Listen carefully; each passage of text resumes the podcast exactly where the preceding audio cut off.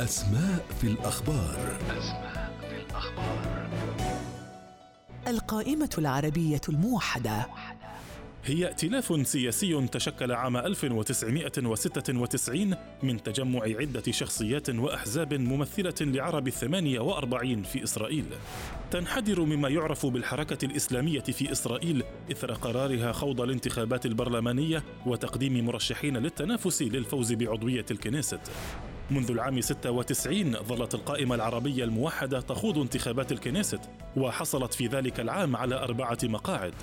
ترأس هذه القائمة منذ تأسيسها عبد المالك الدهامشة أحد قادة الحركة الإسلامية وبقي ممثلها في الكنيست لعدة دورات. شغل الدهامشة أثناء نيابته منصب نائب رئيس الكنيست لدورتين فضلا عن عضوية عدد من لجانه. أسماء في الأخبار. أسماء